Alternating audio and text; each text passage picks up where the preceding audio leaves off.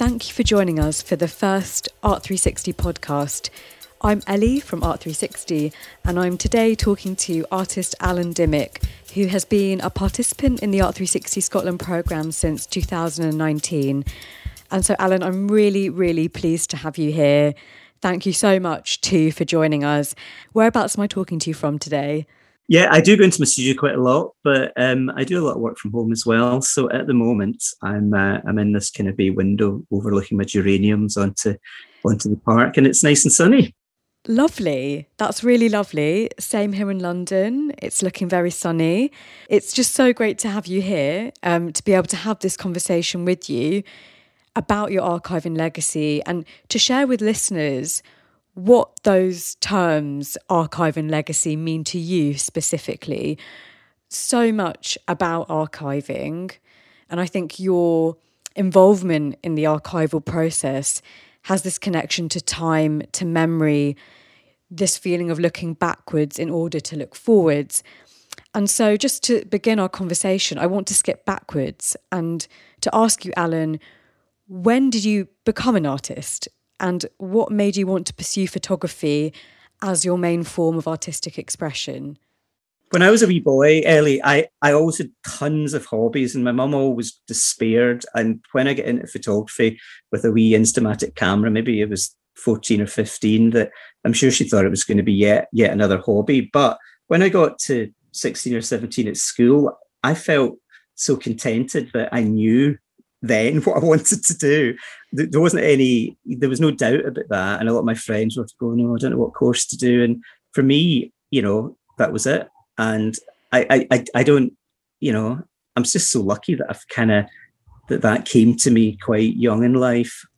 Yeah, I think, you know, just looking at how prolific your archive is, there's thousands of photos you've taken over the years of the art scene, the music scene in Scotland, and, you know, particularly Glasgow, it's clear really that the practice of photography and the camera are just integral to how you've always engaged with the world and the communities that you've been a part of.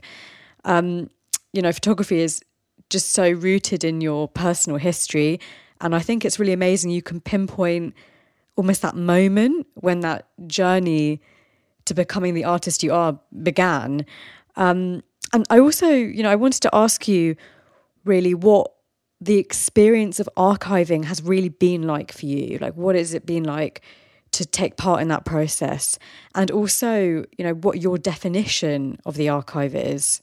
I think the term archive is, is a word that's become is well, you hear it more and more often now. And um, I think from my point of view that folk never really realised all the, the work I had over the last 40 years until probably a quite a small exhibition in 2007 in um, in Street Level, which is a photographic gallery in Glasgow. That I think folk were expecting to see lots of of images of art openings and uh, various other things, but I actually just delved into the back and dark corners of my filing cabinets and brought out stuff from when I was at school and through the the early 80s and lots of family stuff and you know things that I'd done when I traveled and I think it was a bit of a kind of eye opener to a lot of people to see that even though I'm more known I suppose for for the art stuff that there was there was a lot of other things that came before and are coming after as well I suppose. Yeah absolutely Alan. Um, I just want to pick up on what you you said at the end there which you know made me think about how the process of archiving can very much coincide with the creation of new work, um, often in very unexpected ways, actually. And always there's this huge resource, um, you know, that artists have, which is their archive, always. Um, and the, obviously, the archiving process is completely open ended because of that. The more work that's produced, the more the archive grows but also, Alan, you know, I'm really interested to know, and I think it would be really helpful for those listening to understand more about what archiving looks like for you in a practical sense. You know, you've got photographic prints, of course, but you've also got thousands of negatives and contact sheets. And so, what does the archiving process practically involve for you? Really early on, when I was at college, I would annotate these um, these sleeves in a really in-depth way. And for the last five or 10 years, I've kind of done that really obsessively. But there's a period in the middle where I, I, remember taking the photographs, but not always. I mean, I'm 60 in June now, and you know, the old memory sometimes goes a bit haywire, but I, I remember really nice things about some of them. So I'm extracting there there is little segments where I'm having to extract fragments and try and put them together. But having a team of people that can, I mean, it's it's amazing. They're all in really lovely sleeves now.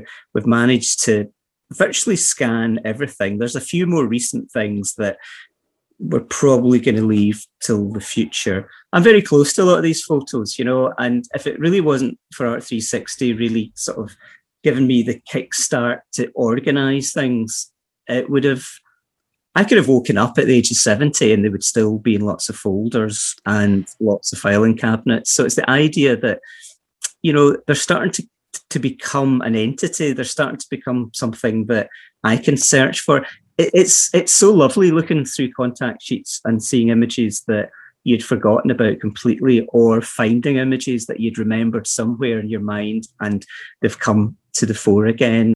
I think so many artists feel this way once they get stuck into the experience of navigating the past through the archive.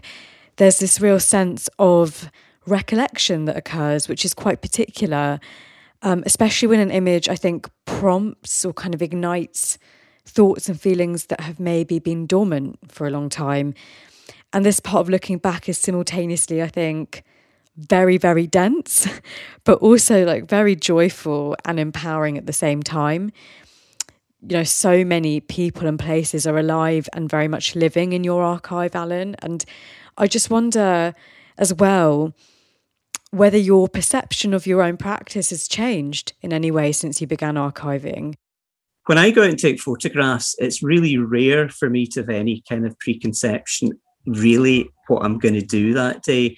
Um, but in a way, kind of has. I mean, obviously, the passage of time has really changed things a lot. I mean, only last week I've been looking at a lot of stuff I took when I was maybe 17 or 18. And um, you know, there were. I, I, guess looking back, I do sometimes wonder at that young age what what I was really thinking, taking photographs of, you know, dirty old clothes or my mum making dumplings in the kitchen or photographs of the the you know of the washing in the sink, kind of everyday things that. Uh, I mean, I'm really glad I did, but I think that I can't really answer that specifically. It's hmm. definitely mm. changed now that things are becoming organized. I can see. I've always seen the value in them, but in a way, they have definitely changed what they were when I took them. When you see the images together, decade on decade or year on year, you do undoubtedly see a running thread between them, which which I never noticed before. I think there's something very interesting, and I also imagine slightly uncanny about seeing your work as a whole and trying to map it out as an archive because you know it's it's also a map of you and it's something that you're so familiar with. Um, and at the same time you could also say it's a version of contemporary scottish culture as you've seen and experienced it.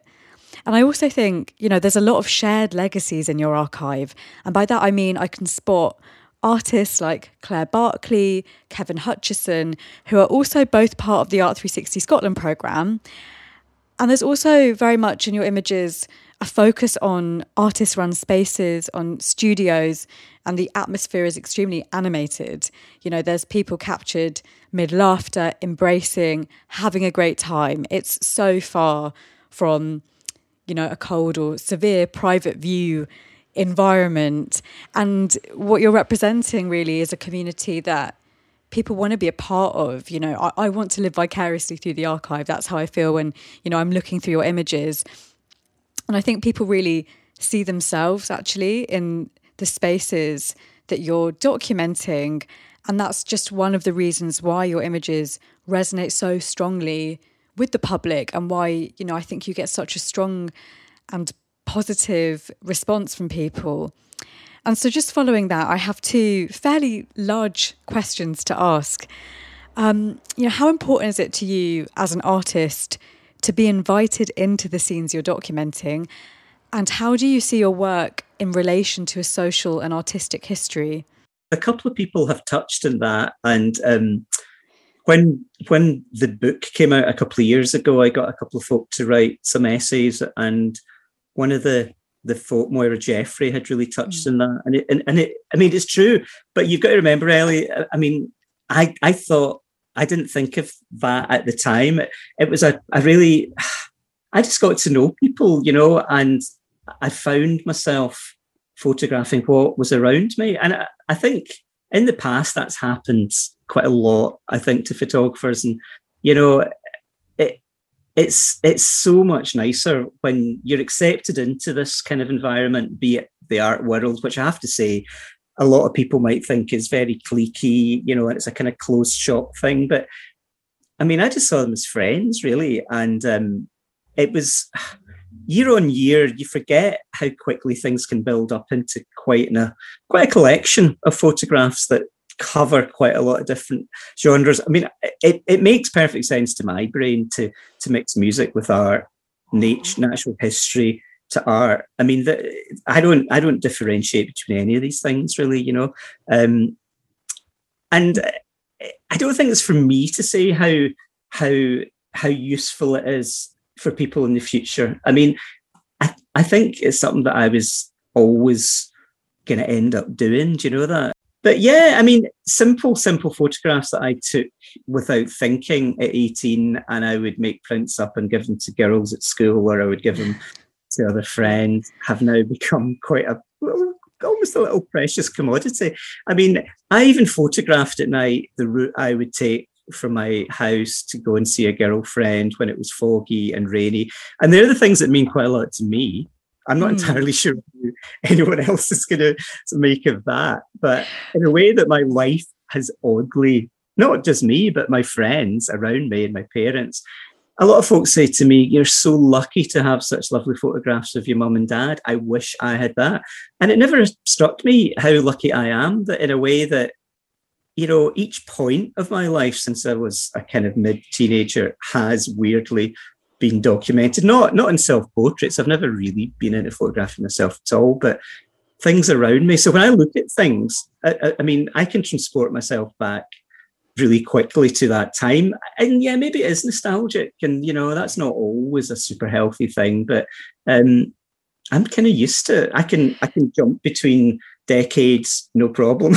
yeah, yeah. I mean, what an amazing thing to be able to do to be able to sort of jump between moments in the past through the archive. And I, I also think actually that process of looking back can really propel you forward in interesting ways. And your work on the archive and the way you engage with it is a real example of how transformative that can be. And I also just want to pick up on what you've said about just having the camera with you all the time and this being part of the way you interact with the world we've spoken about the fact there's shared legacies in the archive. You know, there's this web of contemporary Scottish culture which is quite personal and intimate to you, but you also document strangers. I mean, you could maybe describe them as familiar strangers. I mean, I'm thinking about uh, an image I've seen you post recently on Instagram, for example, of a of a bus spotter. Weirdly enough, only last week I was at a walk with a, an old school friend, and uh, he he caught that photograph and he said that guy lived two or three doors down from him, and I don't don't think he's around anymore. But um, he was what I liked about him was that he just sat in the middle of the pavement. Right, he wasn't really in the way, but he just plonked himself down, and uh, he was obviously quite uh, serious about his bus spotting.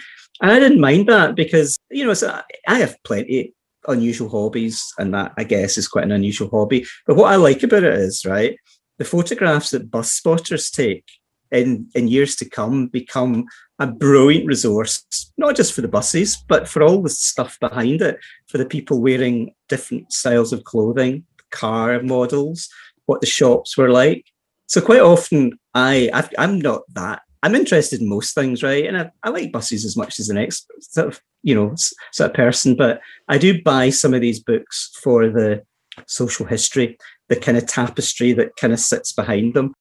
It makes complete sense that you see an affinity with this guy based on a mutual fascination with social history and a commitment to documenting it. Um, you know, the way I see it is that there's a story embedded in each and every one of your images, whether they're figurative or non figurative.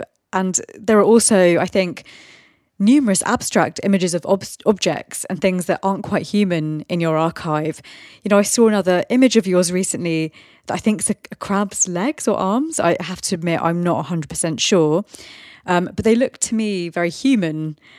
And I thought, you know, when I saw that image, immediately it was quite funny and there's a lot of humour behind that. And I just wonder what attracts you to these kind of uncanny frames when I was a wee boy, Ellie, I, I, had a bit of a total fear of crabs that that that sort of based itself on some bad boys down at, at Millport and Isle of Cumbrae catching a crab and then jumping on it. And I remember being really upset, but remembering the sound of the cracking and all the water coming out. So for ages, I would have to wear shoes when I went into the water, right? So maybe nowadays I've got over that. You'd be glad to know, but I, I but I can photograph and touch crabs now quite quite happily. But but this was a tour of the Glasgow Museums Resource Centre, which is in the south side of Glasgow, and it's amazing. And they do these tours, and don't think you're supposed to take photographs, but I kind of asked the guy, and uh, I was drawn to certain things. I, the spider crab one, um, yeah, the teeth. I, I don't know what they need the teeth for, but I'm not entirely sure what they eat, but it's certainly to chew things with. So um, yeah, they're very human, aren't they? And uh, mm.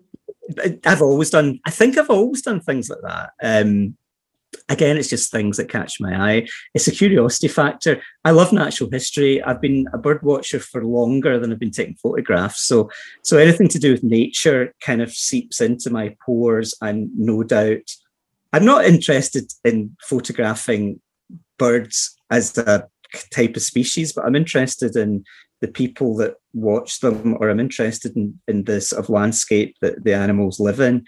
So it isn't, I'm, I'm not a twitcher as such, but I do, uh, yeah, natural history is really important to me. So during the first few weeks in lockdown, folk were going, have you been photographing the empty streets? Have you been photographing people with masks? But no, I was I was just in woods photographing particular parts of trees and it totally, totally calmed me right down. And um, I think I saw people, I saw a lot of folk photographing folk with masks up quite close, and they were getting quite upset. And I don't want to upset people ever, but I don't want to upset people, especially when I'm photographing them. And now there's lots of things I see in the street that I really kind of want to photograph that would have been easier to photograph in 1980.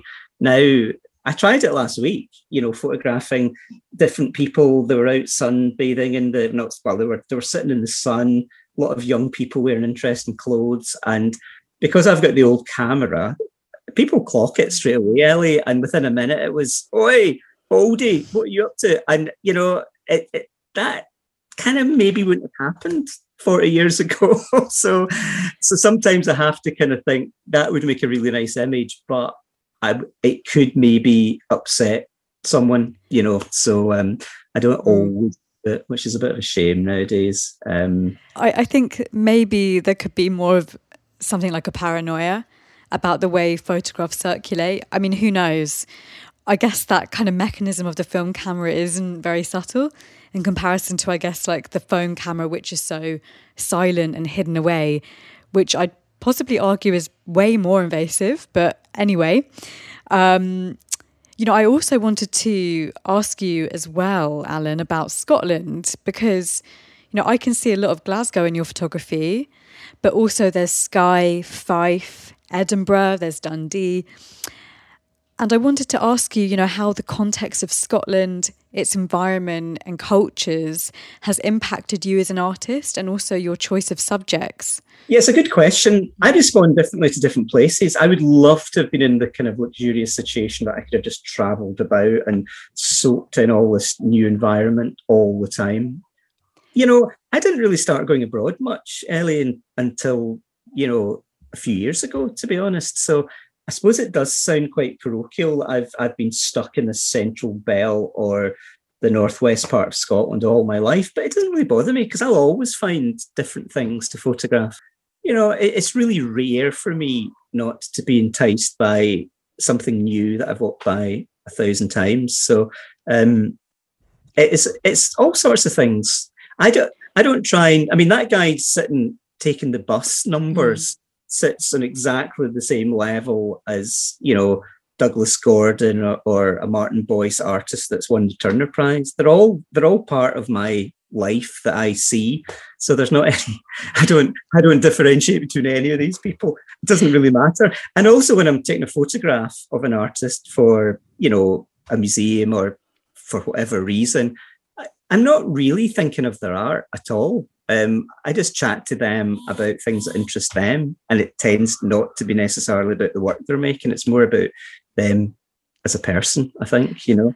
Definitely that, you know, communication, that dialogue, um, and that sense of, you know, a shared energy um, definitely reverberates from the photographs. You know, the people in your images are rarely still or posing, like they're always animated and I think they're always in the process of an exchange. And yeah, I think this is what makes the archive so much about community. Um, and when you look at the images as a whole, you can really kind of get a sense of people's lives, or you can map lives and actually, you know, live vicariously through that visual story as it's told through the images. Um, and also, Alan, you know, before 2019, when you started taking part in Art 360, and before you started working quite intensively on your archive, was the idea of legacy a thing that came up for you? From other people, yeah. And it, it happened about 10 years ago that folks started to realise, as I, as I touched on earlier, there was layer upon layer of other things. And of course, people didn't really know what they were. Occasionally, folk might have been in my studio, where I, which I did really just used to photograph other artwork. They would they would see the filing cabinets and kind of pull one open and realise they were jam packed with I, have never thrown out a single photograph I've ever taken. So even fragments, there's it's really pathetic. There's little fragments of photos that have been jammed away, and they were saying, "You don't realise what you've got here, Alan. This is this is a gold mine." And of course, sometimes it's quite hard to to realise that yourself. It it takes other people to keep poking you with sticks and saying, you know, get a book done the book happened, and uh, folk had been talking about a book for years, Ellie, before it ever actually came out. So it's only the last three or four years that I think things are really starting to. And, it, and let me tell you, it's come not just because of the lockdown last year, but I think it's come at the right time for me. Actually, that I still feel that I'm, uh, you know, lively enough to sort of deal with an archive of this size. Totally. You know, I think it can be both overwhelming and wonderful to have such, you know, a prolific and significant body of work.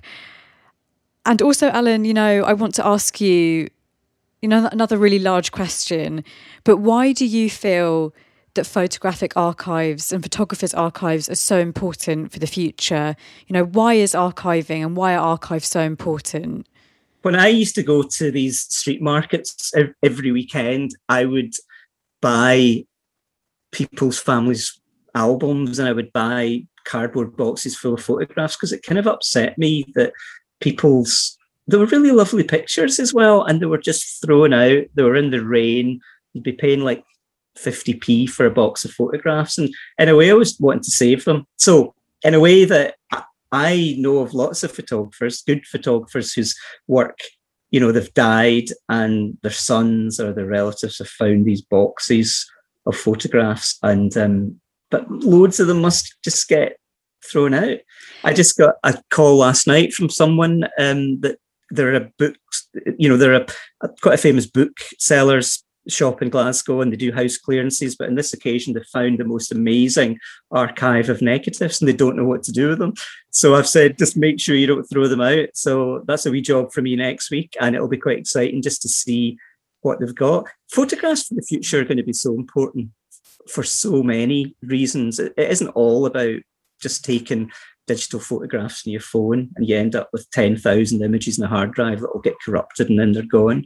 So, um, yeah, it's, I, I, I, feel quite strongly about it. And I, I, but from my point of view, I just feel lucky that people are taking notice of them and they're saying things that to me I'm very touched by actually, because, you know, it's just something that's in me that that's what I was here to do. And that's what I'm going to keep doing as well. So, what I think we're doing here too is preserving cultural heritage that's so valuable but so often falls off the edges of dominant narratives and histories. But Alan, you know, as always, it's been so wonderful to chat to you. And I'm just conscious we need to wrap up soon. And I wanted to ask before we do what your advice would be to other artists who are starting out on this process of archiving now. Contact Art360. I can give them the phone number. you know, having people like you makes such a difference. I know that the idea of archives now have become more of a thing. Folk think of their back catalogue as an archive. I mean, it took me a few years to realize what I, what I was sitting on was just that. It, it, I think it depends a lot on the kind of media that they work in as well. You know, I mean, one person's archive of paintings or prints could be, you know, relatively small in number, but quite important in terms of, you know, that I mean, they could take years to make. Um, people, you definitely need help. I think some people, I've met a couple of folk, Ellie, that have got a real sort of they've they've got a really organized mind and they seem to archive as they go along, right? Um, which probably makes life a lot easier rather than leaving it until someone says we've got to organize all this now. So um, yeah, it's I think they need to I know people that went to art school and produced amazing degree shows, but they didn't even bother to photograph it and how they regret that so much. So I think as you go along, you've got to document work. And in a way, when you're documenting it, you're archiving it as well. But um, no, they definitely I'm I'm probably not the best person to say because if I was left my own, I wonder, I do wonder if the archive would be like in a in a better state than it was in 1985.